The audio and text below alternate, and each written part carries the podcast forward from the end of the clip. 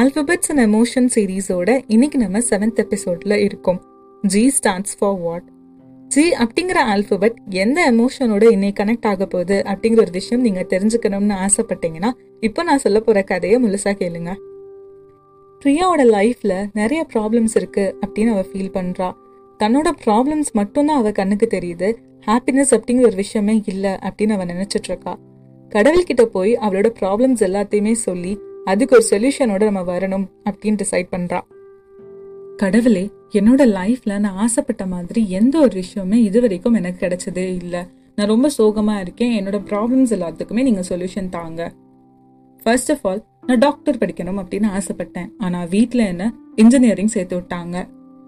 என்னோட ஃப்ரெண்ட்ஸ் எல்லாருமே புதுசு புதுசா ட்ரெஸ் போட்டு வராங்க. ஆனா நான் மட்டும் போட்ட ட்ரெஸ்ஸே திருப்பி திருப்பி போட்டுட்டு இருக்கேன்.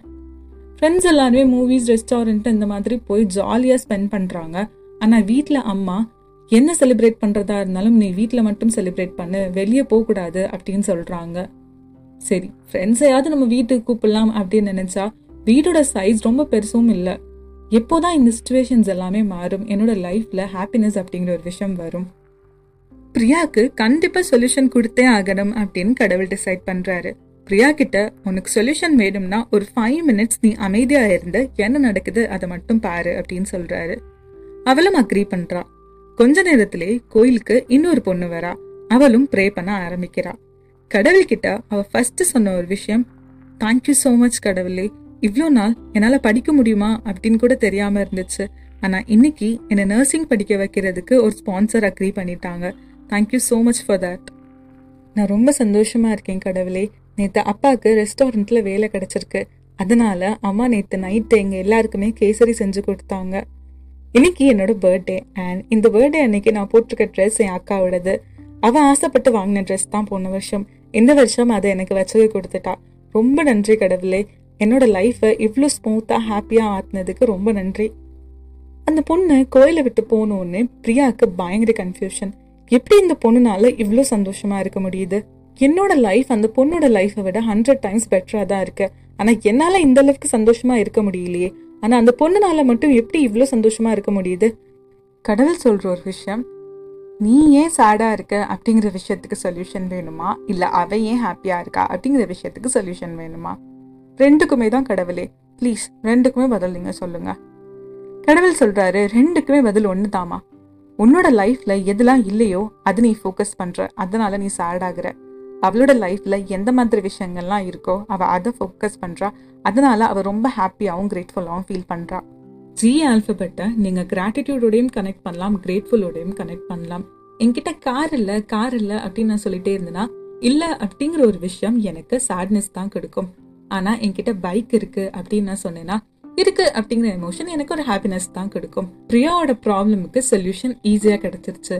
அவகிட்ட இருக்கிற விஷயத்த எல்லாத்துக்குமே அவ கிரேட்ஃபுல்லாக ஃபீல் பண்ணாதனால தான் அவ ப்ராப்ளம்ஸை ஃபோக்கஸ் பண்ணிட்டு இருந்திருக்கா. ஸோ மக்களே சந்தோஷமா இருக்கணும் அப்படின்னு நீங்க டிசைட் பண்ணீங்கன்னா உங்ககிட்ட இருக்கிற எல்லா விஷயத்துக்குமே நீங்க தேங்க்ஃபுல்லாக ஃபீல் பண்ணும் கிரேட்ஃபுல்லாக ஃபீல் பண்ணும். அஞ்சு வயசுல இந்த மாதிரி கதைகள்லாம் நான் கேட்டப்ப எனக்கு என்னன்னே புரியல.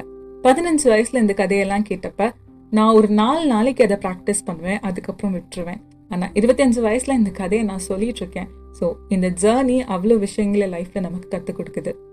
இது எல்லாத்தையுமே நான் கேட்குறப்ப எனக்கு ஒரு நல்ல ஃபீல் வருதுப்பா. பட் அதை இம்ப்ளிமெண்ட் பண்ண முடியல. எல்லா சுச்சுவேஷன்லேயுமே எந்த ஒரு விஷயம் இல்லையோ அதில் தான் என்னோட கான்சென்ட்ரேஷன் போகுது அப்படின்னு நீங்கள் ஃபீல் பண்ணீங்கன்னா சின்னதாக ஒரு டிப் தரணும்னா கொஞ்சம் கொஞ்சமாக இந்த விஷயங்கள் எல்லாத்தையுமே ப்ராக்டிஸ் பண்ண ஆரம்பிங்க. அது டெய்லி ப்ராக்டிஸ் பண்ண ஆரம்பிங்க.